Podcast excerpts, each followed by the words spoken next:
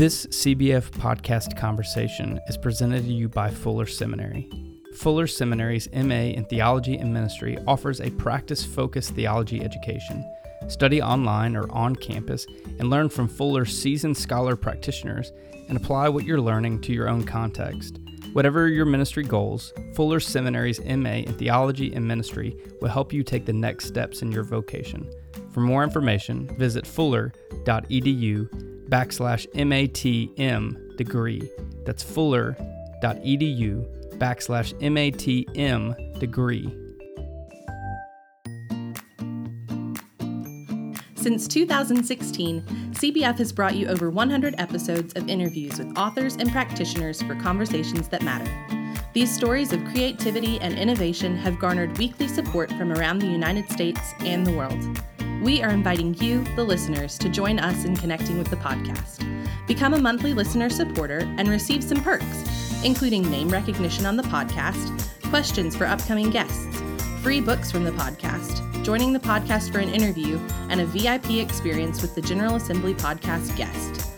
There are five levels of listener support, starting at $5 per month. For less than the cost of a pumpkin spice latte, you will be featured by name on the weekly podcast episode. For more information and to join the community of listener supporters, visit cbf.net slash podcast support.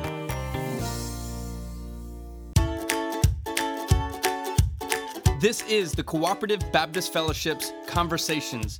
We are bringing you stories from across the fellowship through interviews with people doing groundbreaking work in renewing God's world.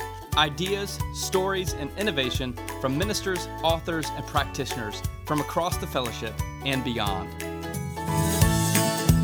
Hey, podcast listeners, this is your host, Andy Hale. We are thrilled to bring you another year of CBF's podcast with a cavalcade of brilliant guests such as Father Tom Reese, Washington Post Sarah Pulliam Bailey, Mark Charles, Soong-Chan Rah, and Matthew Paul Turner. And that's just skimming the surface of the first few months. As you know, last fall, we launched the Podcast Listener Support Project. This is an opportunity for you to connect closer with the podcast and premier guest. By becoming a podcast supporter, you can join me on an interview with premier guests such as Walter Brueggemann, Sarah Bessey, and Brian McLaren. So check out cbf.net backslash podcast support. And now, on to our conversation. Our guest for this week's CBF podcast conversation is Dr. Dharius Daniels. He's the founding and lead pastor of Change Church in New Jersey. Uh, Dharius is also the author of a new book, Relational Intelligence. Dharius, thank you for joining the conversation. I'm excited to be here. Thank you for making time for me today. I think, um, I hope, I'm, I'm, I'm anticipating we're going to have a blast together.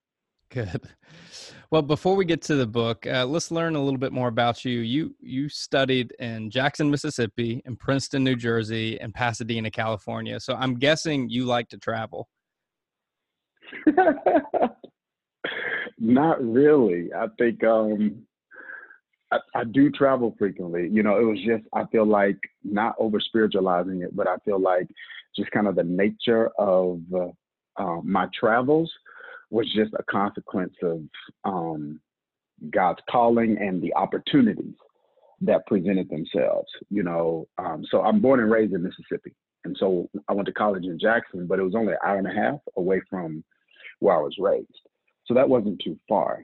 And when I was trying to make decisions regarding seminary, I was actually um, trying to stay actually in the South. So I looked at a place or two in Dallas, um, looked at a place in Nashville. I was actually looking at Vanderbilt, um, but I can't remember exactly what it was. But I think I don't know. They may have given me like a 75% scholarship or something like that. Anyway, I couldn't afford the rest. It was no way, no way I was going to go into debt knowing I was going into ministry. so that was not, that was not. And yeah, the door just kind of opened at Princeton, and um, and then after that, I really wanted to lean into some some leadership development, and I wanted to go to a school that I felt like would equip me for that, and that's how I ended up at at Fuller. So it was it's weird. You would think I like to travel a lot, but I do, but I don't.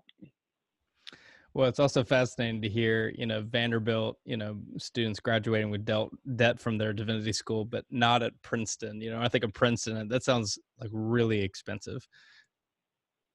Yeah, it uh, it it is, but I was able to go for free, so it worked out for me a little bit. It worked out a little little better for me. You know, the issue was so my father's a pastor, but um,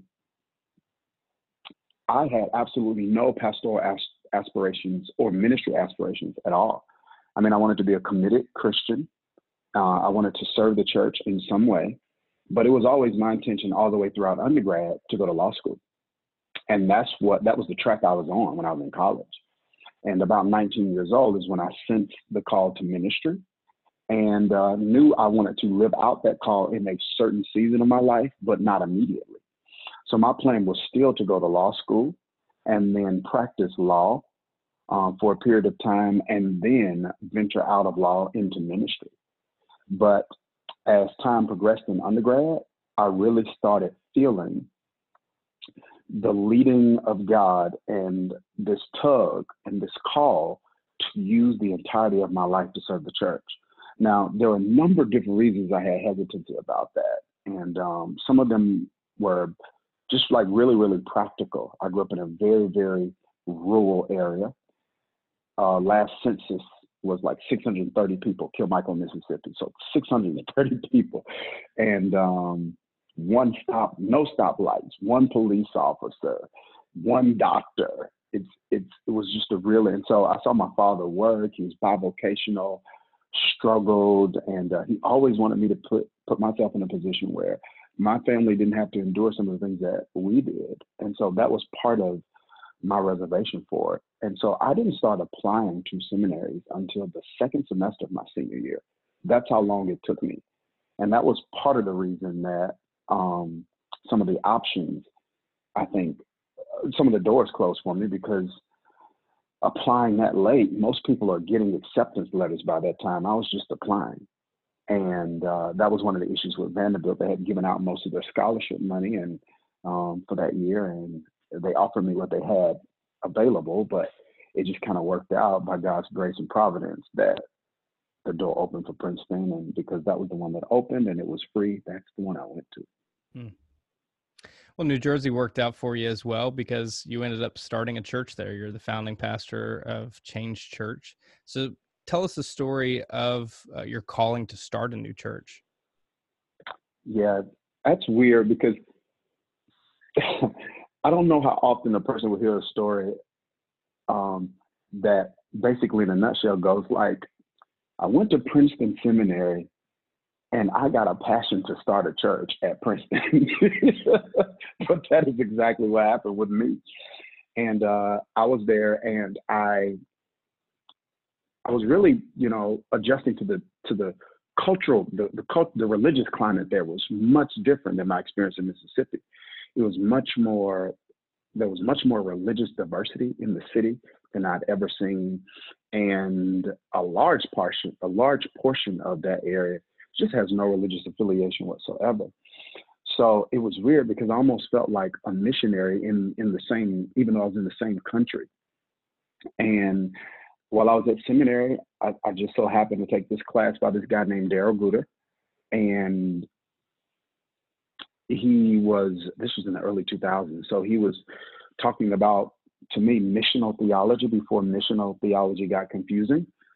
And he gave language to just some of the things that I felt in my heart. And I proceeded to take everything he was teaching during my entire time in seminary I taught I took. And it burst, it just birthed a burden in my heart to plant that kind of church, um, a church that was incarnational in its expression, um, not just doing the ministry of Jesus, but doing it the way that he did it, putting flesh on not just the gospel, but on the way you do church, looking at what's going on culturally and then what's the best way to put a gospel community in the midst of this. And so I was kind of inspired to do that by by his classes. And I think I came out of Princeton in 04 and in 05 he planted the church. Hmm. Uh, what what makes you so effective in connecting with people? I mean, you mentioned uh, right before we started to record that um, you're not in Princeton today. You're not in New Jersey today. You're actually in Florida because y'all have opened another campus. So, you know, you've you've had um, some pretty remarkable success. So, what makes you so effective in connecting with people? Um, you know, I'm not sure. I, I know when people ask questions like this, what we really want, we know what God has done. And what people really want to know is like what you've done. And so I get that. I, I really don't know the answer to that question, though. One of the things that I do know is really important to me is this, and I think I learned this from Darrell Guder, is to be a student of them. It is so my no matter what seat I sit in in terms of pastoral responsibility, I never want to leave the posture of a student. Um, so for me, that helps me not just in leadership, it also helps me in communication. It helps me in my preaching. So I have a philosophy right now that I am always in some way. Um, one one leader puts it this way: "Do for some what you wish you could do for all." I am always in some way going to have some interaction with, um, meaning whether it's counseling or mentoring conversations or whatever, with people who are part of our congregations. Because that keeps my finger on the pulse of what is happening, not just in the life of our staff and leaders, but what's happening in the life of the people that we serve. And it informs my preaching in ways I cannot even articulate it is probably, besides what God may burden my heart with, it is probably the single greatest contributor to what I'm preaching. Because I see and I'm able to I'm able to have a, a viewpoint and a vantage point into what's happening in the lives of the people that I serve because of mm, because of conversations with them. So if there's if there's something I can point to to answer your question, that would probably be um, so far at least, our greatest asset. It is a commitment, not just to be a teacher, but to never leave the posture of a student, um, because it teaches me so so much about how to lead and how to serve them in terms of the spiritual diet we're cooking up. Worship is obviously an integral part of what we do as as a church. So I know this might seem like a weird question, but what does a successful worship experience look like for change church and and what happens outside of worship you know that helps y'all be uh to, to connect the the dots of of the implications of the spoken word to the living living act the word mm-hmm. so one of the things that we did years ago is we actually came up with a mission statement for the worship gathering for us um, because we wanted to know what a win looked like for us in terms of the corporate gathering. So we came up with this. In the gathering, this is what we believe we want to see. We want to see God worshiped. We want to see the people encouraged. We want to see the people instructed. We want to see the people informed. We want to see resources raised and we want to see souls added. So that's kind of our fivefold purpose for our worship gathering. So God to be worshiped, so corporate expressions of worship. Um, that is our that's going to be obviously our first priority.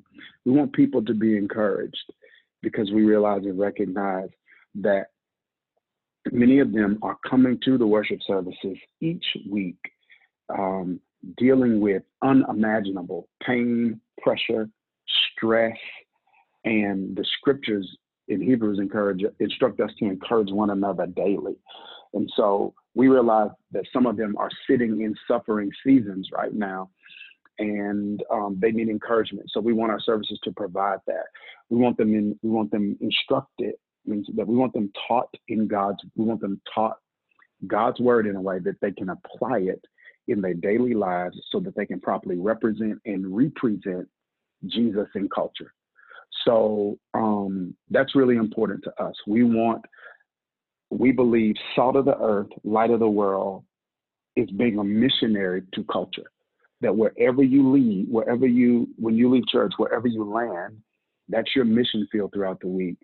And we want to instruct people that that to in a way that empowers them to live lives that represent and represent um, Jesus to them. We want them informed, meaning we don't want them just thinking me. We want them thinking we. What we want them informed about what's God doing in our church. Um, what events and activity do we have available for you to help strengthen you, but also that's going to help strengthen our church. Uh, we want resources raised. We want people to be generous to um, God's house so that we're able to carry out the ministry and the mission God's given us. And we want to be intentional about evangelism. And so we want that to ha- we want um, services that are so it's it's different because like and I know it's a play on semantics, but um, you know the this word is not used as much now, but back in the day the word seeker sensitive was the word that was used. And it was called seeker sensitive, but it seems to me that a lot of the approach was really seeker driven. And I'm not saying there's anything wrong with that. I'm just saying for us, we kind of took a more Pauline approach, which is, yeah, we're sensitive to the seeker, not just driven by it. So we believe that's kind of what Paul talks about in Corinthians when he's like, okay, listen, I know you guys are exercising these spiritual gifts. You need to be conscious of the way this is being perceived and interpreted by people who are unbelievers. So there's a consciousness and a sensitivity where we say, we believe we can have a worship service that builds the found and reaches the lost at the same time.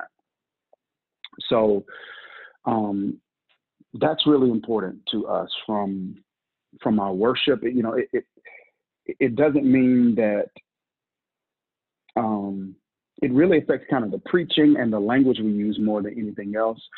Um, we believe enthusiasm and passion in worship is evangelistic. We we we believe that, and so I'm not quite sure how it affects the worship and our music because our music is driven by our theology, but I feel like definitely with the message and the messaging, we really want to be sensitive of the seeker and when we are outside the worship service, when we're we, when we are evaluating it and planning it, we're doing that with those goals in mind. This podcast is presented to you by the Center for Congregational Health. At the center, we believe God has called and empowered congregations to change the world. For 25 years, center consultants, coaches, and educators have been supporting congregations, clergy, and lay leaders as they meet the ongoing challenges of congregational life, including training ministers to manage transition, helping congregations work through polarizing conflict, coaching clergy to discover and utilize their gifts for ministry, and assisting congregations in discerning God's call to future missions and ministry. Center consultants and coaches don't dispense expert advice. Instead, they recognize the uniqueness of each congregation and work to create the space needed for God's people to discern and follow the leading of the Holy Spirit. Please visit our website, healthychurch.org, to learn more about the center and find the help you need in order to thrive in missions and ministry. That all sounds like super, super easy, right? no. No. Well um yeah i wonder take a step back. Um you know there's pastors that are listening to this conversation and they're trying to find uh, ways to institute and to implement and to cultivate um, characteristics within their congregations that lead to health and to growth. So i wonder what what makes your congregation healthy and growing so, one, I'd like for us to be more healthy than we are. So, I want to be really clear about that. But I think the degree of health that we've seen really um, has been accelerated recently. So, I'm going to say over the past four years or so, there's been a great acceleration of health in our church. And it's been um, primarily because there has been an expanding of my view of sanctification that includes the healing of the soul. So for us, leaning into emotional, not just intelligence, right, but emotional health and healing leaning into that area and including that as a huge part of our spiritual formation has made our community exponentially healthier. People get along better, sense hypersensitivity decreases, people recover from grief differently when the tools when when they are equipped with the tools to manage the wounds of the soul. So that was a that was a huge, huge, huge part, I think, of our church that was missing early on. Because I'm kind of a discipleship guy. I lean heavy in in that direction. My life is the fruit of people who've invested in it. And um, but I realized no matter um, how much information you get or how healthy the relationships are that you have, until there is an addressing of the wounds in a person's soul. And until a person is equipped with the tools they need um, to actually do the lifelong soul maintenance that's required to live well, you're never going to grow to the place of health and even productivity that um, that God wants you to grow to. And, and I feel like um, this is an area where believers should be rich because this is an area where culture is poor. Um, we, we see it success, achievement, accomplishment do not equal fulfillment. We see it. And um, for us, leaning into this area, so practically that means that is meant um, our change track, um, which is like a variation of the growth track, it means for us we've we've included soul health and introduction to that into the change track. That's one of our sessions. It's so with find life, um, find strength, find freedom, find purpose, and the find freedom piece is dealing completely and exclusively with soul health completely and exclusively.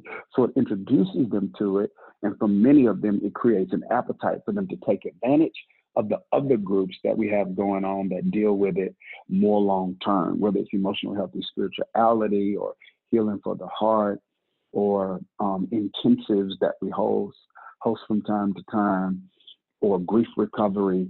So I would say that by far has been um, the greatest contributor to the degree of health that we have, and um, but we still we still got a long long way to go there too. I think one of the ways that um, we can see the importance of health and what the growth that comes out of that is through your your new book, um, Relational Intelligence, the people skills you need for the life of purpose you want. This book is an invitation to rethink who we call friends and acquaintances for more impactful relationships. And you wrote, we owe it to ourselves, we owe it to the God who created us, and we owe it to the people who are depending on us to manage this our our life well because the skills needed to manage relationships is a life skill walk us through uh, the conception of this book uh, what was going on in your life that now was the time to write it yeah, so this book is kind of a culmination of something that started brewing in my heart about eight years ago. And I had the observation, uh, two, two things happened at the same time. Um, one, in my own life, I had an epiphany. And I saw what, ha- what was happening in my own life was also consistent with what I was seeing as a pastor in the lives of people that I served. And that is my greatest joy and my greatest pain was coming from the same place relationships. Period.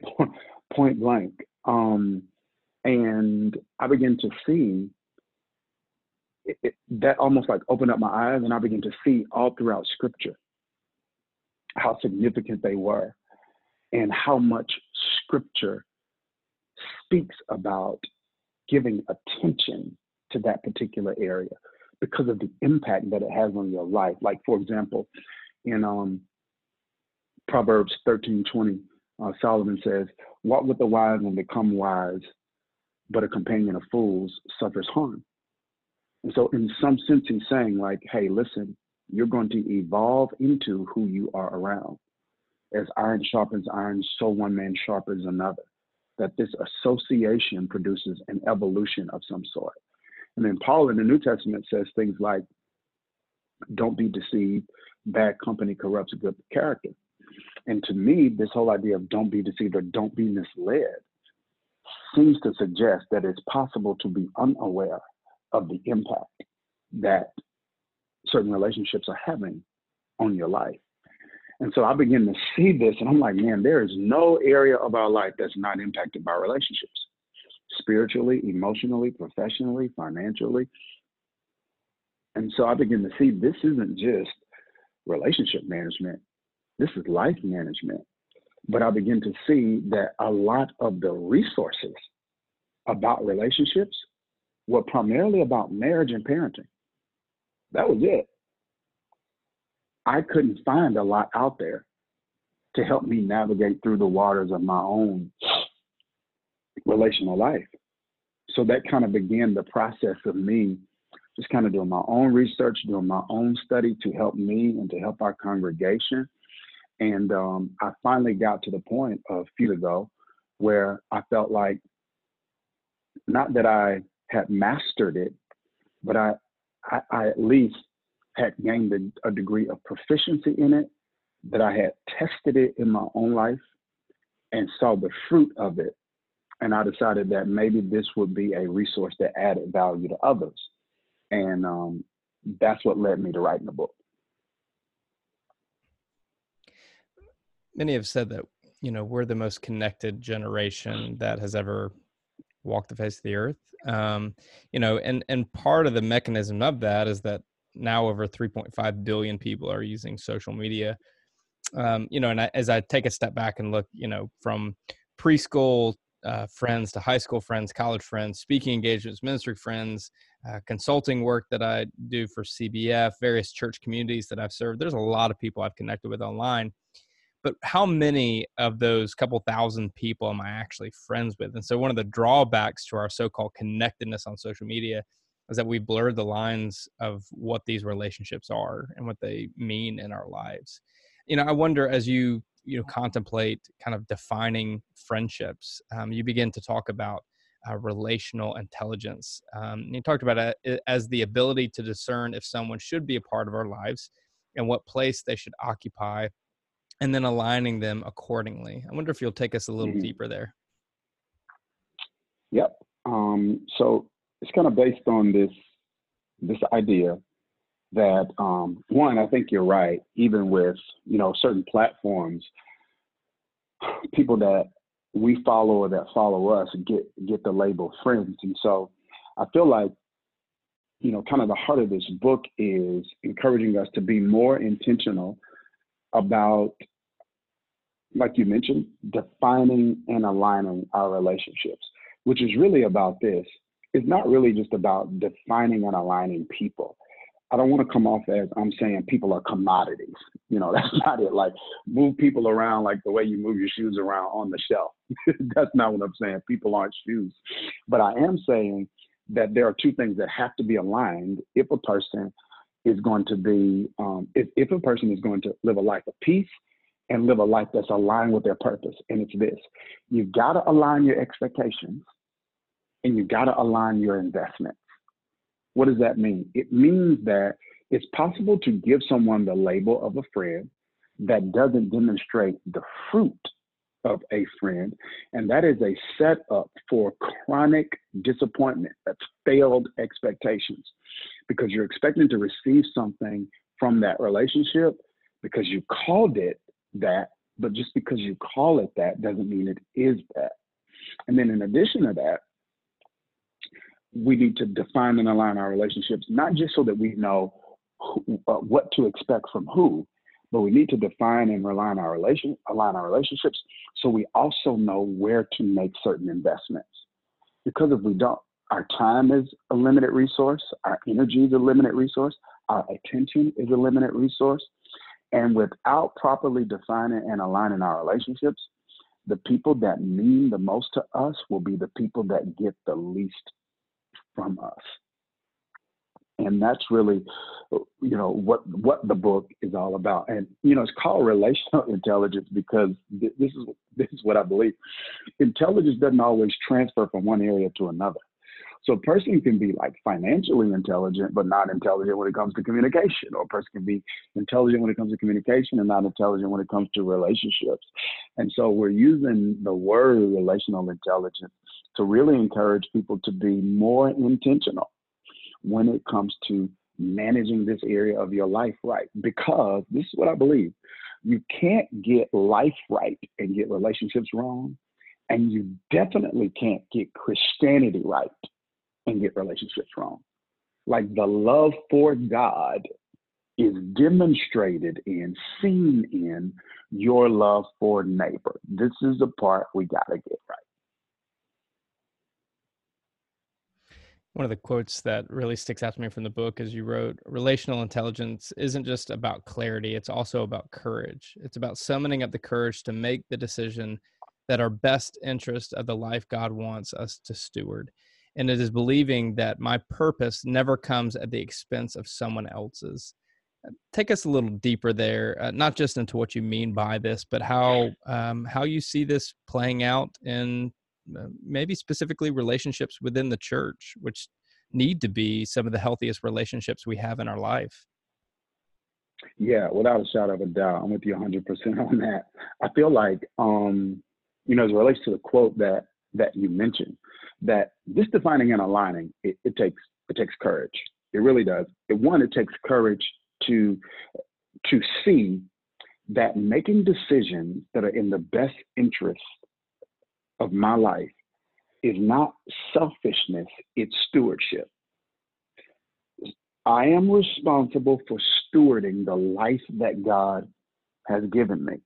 And when that life is stewarded according to the virtues, values, and vantage point of Jesus, it does not come at the expense of someone else's.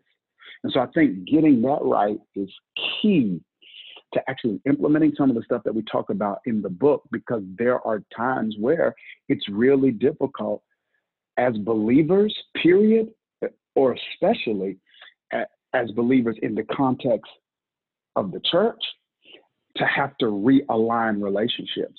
Because there, I think there are times we're operating with this assumption that because we're both followers of Jesus and we're both close to Him, that means that we're also going to be extremely close to one another. And if we aren't, um, something is, is wrong with that. And so I, I do believe that it's possible for relationships to be healthy, but it doesn't mean that our relation our relational activity is going to be similar. So this is like a simple way that, that I say it in the book. I think looking at the way Jesus managed his relationships with the inner circle, the three, the 12, and then the 70 or the other. That this is the way I put it. Everyone should be loved biblically. That's without conditions. Everyone should be valued equally because we're all inherently valuable in the eyes of God. But treated differently.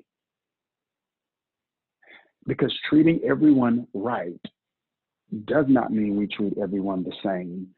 Jesus did not. He was authentic with everyone but more, way more transparent with the inner circle, Peter, James, and John, taking them to the Mount of Transfiguration, where they get to see him um, express his divinity, but they also get to go with him and sit outside the Garden of Gethsemane, where there's this great expression of his humanity. And so there are people that he had a unique relationship with, and it was purposeful. It wasn't just preference, it was purposeful but he had a unique relationship with than he did all the others. And so I think it's disingenuous to say he treated everyone the same. It's like, no, he didn't. But he did treat everyone right. He loved them biblically, he valued them equally, but he treated them differently. And um, it, it, it, it was it wasn't just preferential, it was purposeful. And I think it's really, really important to be to be okay with that in the book you do talk a good bit about jesus as a model for healthy relationships and one of the ways you talked about that was the boundaries he set up uh, the need to to get away um, the need to know the time and the place um, for friendships and the time for for self. So talk talk to us a little bit more about boundaries. And I know this might seem like an odd question, but are are there any limitations with using Jesus as a model of friendship? Yeah, so so to answer your question, yes, there are. I think there's some limitations with using Jesus as, a, as an example of a number of different things, and so I think the idea behind the book is, as will be the case probably with anything with Jesus, is is not just like attempting to emulate him in practice, but in principle. And um, and I say that because there are some things that Jesus says about friends. And then there are some things that we get to see that Jesus actually demonstrates that are consistent with what he says, but we don't get to see a lot about, at least in the Gospels, we don't get to see a lot about Jesus' friendship life. We do see that there are people he's friendly with Lazarus, Mary, Martha. Um, I, I think it's real clear that that's a that's a unique type of relationship. They weren't a part of the core or the disciples, but he felt very deeply for them. Um, we could say, we could even argue that there was definitely a different type of relationship that he had with them than he had um, with everyone else that was kind of outside the circle of his disciples. He's weeping when Lazarus is sick and so and, and when Lazarus passes away. So I, I think I kind of you know, yeah, I, I lean there in in that sense. But you know, I, I feel like let's say what does he say? He says, No greater love is no one in this than they will lay down their life for a friend. And so that's something that he says. And I interpret that as, hey, when it comes to friendship, that's someone you're willing to spend your life on. Uh, you give your life to. Like it's possible for people to get a person's gift, but that doesn't mean just because they got their gift that they get them. And I feel like Jesus kind of makes that distinction with what he says, but then he also demonstrates it um, by what he does. You know, he told his disciples, okay, uh, from this point on, I no longer call you servants, I, I call you friends. That there's now a duality that exists in our relationship. And this has just gone from a mentor mentee type of relationship to something that's a little more complex. And I see you differently. My affection for you is different. And I'm going to make that, I'm going to, I'm going to adjust accordingly. So, like he even models something. So, I mean, we don't have disciples like that. I mean, in the sense that he had them. I'm sure we're discipling people, but we don't have disciples in the sense that he had them. So, in practice, we cannot, we can't do the same thing, but definitely in principle, we go through the same thing because all of us are gonna are gonna go through. Like no one will always fit neatly in these categories in this book. And so there are going to be evolutions into one space, evolutions out of another space. There are going to be these weird spaces where I'm not quite sure where everyone fits exactly. And I think with Jesus' statement, what he says and when he says it, it, it models for us what those ebbs and flows in relationships kind of look like. So that that's kind of the way I I look at it and see it, and that's kind of the the approach we took with the book it's always struck me that uh, one of the few people labeled a friend of Jesus in the Gospels is Judas, which uh, that's another conversation for another time, maybe. But uh, the Bible says a lot about friendships, especially the book of Proverbs, like uh, Proverbs 27 14. If anyone loudly blesses their neighbor early in the morning, it will be taken as a curse. And see, I interpret that as uh, get rid of your friends who are loud and annoying, especially in the morning before you've actually had a cup of coffee. Um, so, um, what's the most challenging thing the Bible has taught you about friendship? Faithful are the wounds of a friend. That's probably the, the scripture to me uh, that that points to a concept that's that's most challenging. faithful are the wounds of a friend. That um, one way to look at that is one assumption to make about that text, and a way to look at it is that there are going to be times where, in the context of friendship, it re- it requires, which is why I think the friendship relationship is so important. It's because most people are going to be most transparent. If they're going to be transparent, most people are going to be most transparent with their friends. So for me as a pastor, I know how important friendships are spiritual formation of the people that I serve. Because their friends are going to get a version of them that I'm not going to get. And their friends are going to have a degree of insight into what's going on in their life in a way that I am not. And that is also going to give them an opportunity to speak into that in a way I won't be able to. And so my assumption is that that involves speak some truth telling, some hard truths. Sometimes it involves confrontation. And sometimes that feels like a wound but faithful are the wounds of a friend.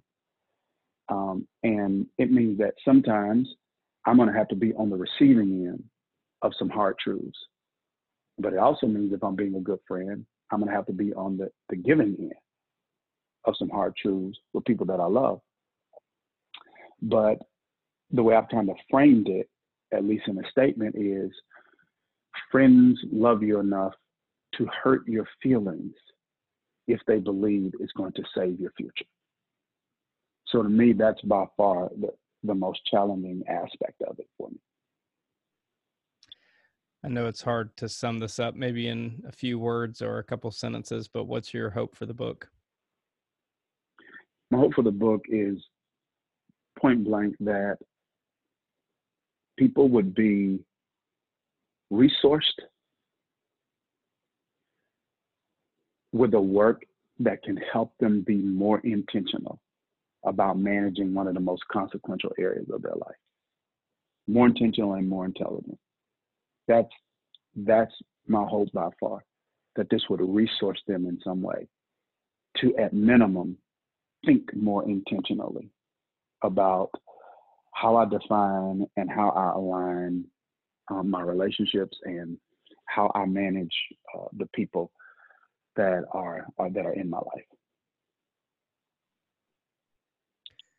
Well, for those that want to stay connected with Darius, visit his website, dariusdaniels.com. Of course, follow him on social media.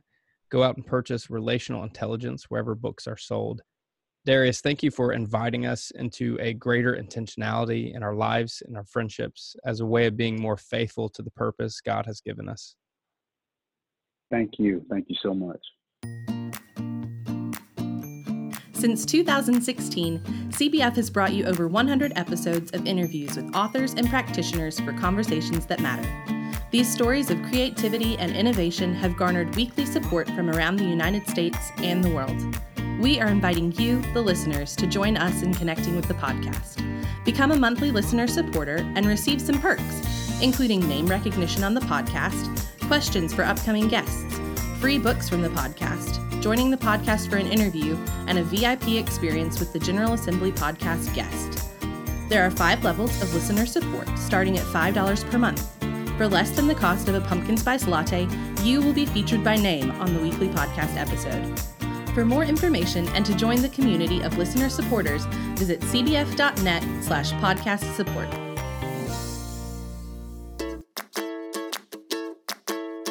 Well, that's it. That's our conversation. Be sure to support our annual sponsors by visiting their websites at fuller.edu and healthychurch.org.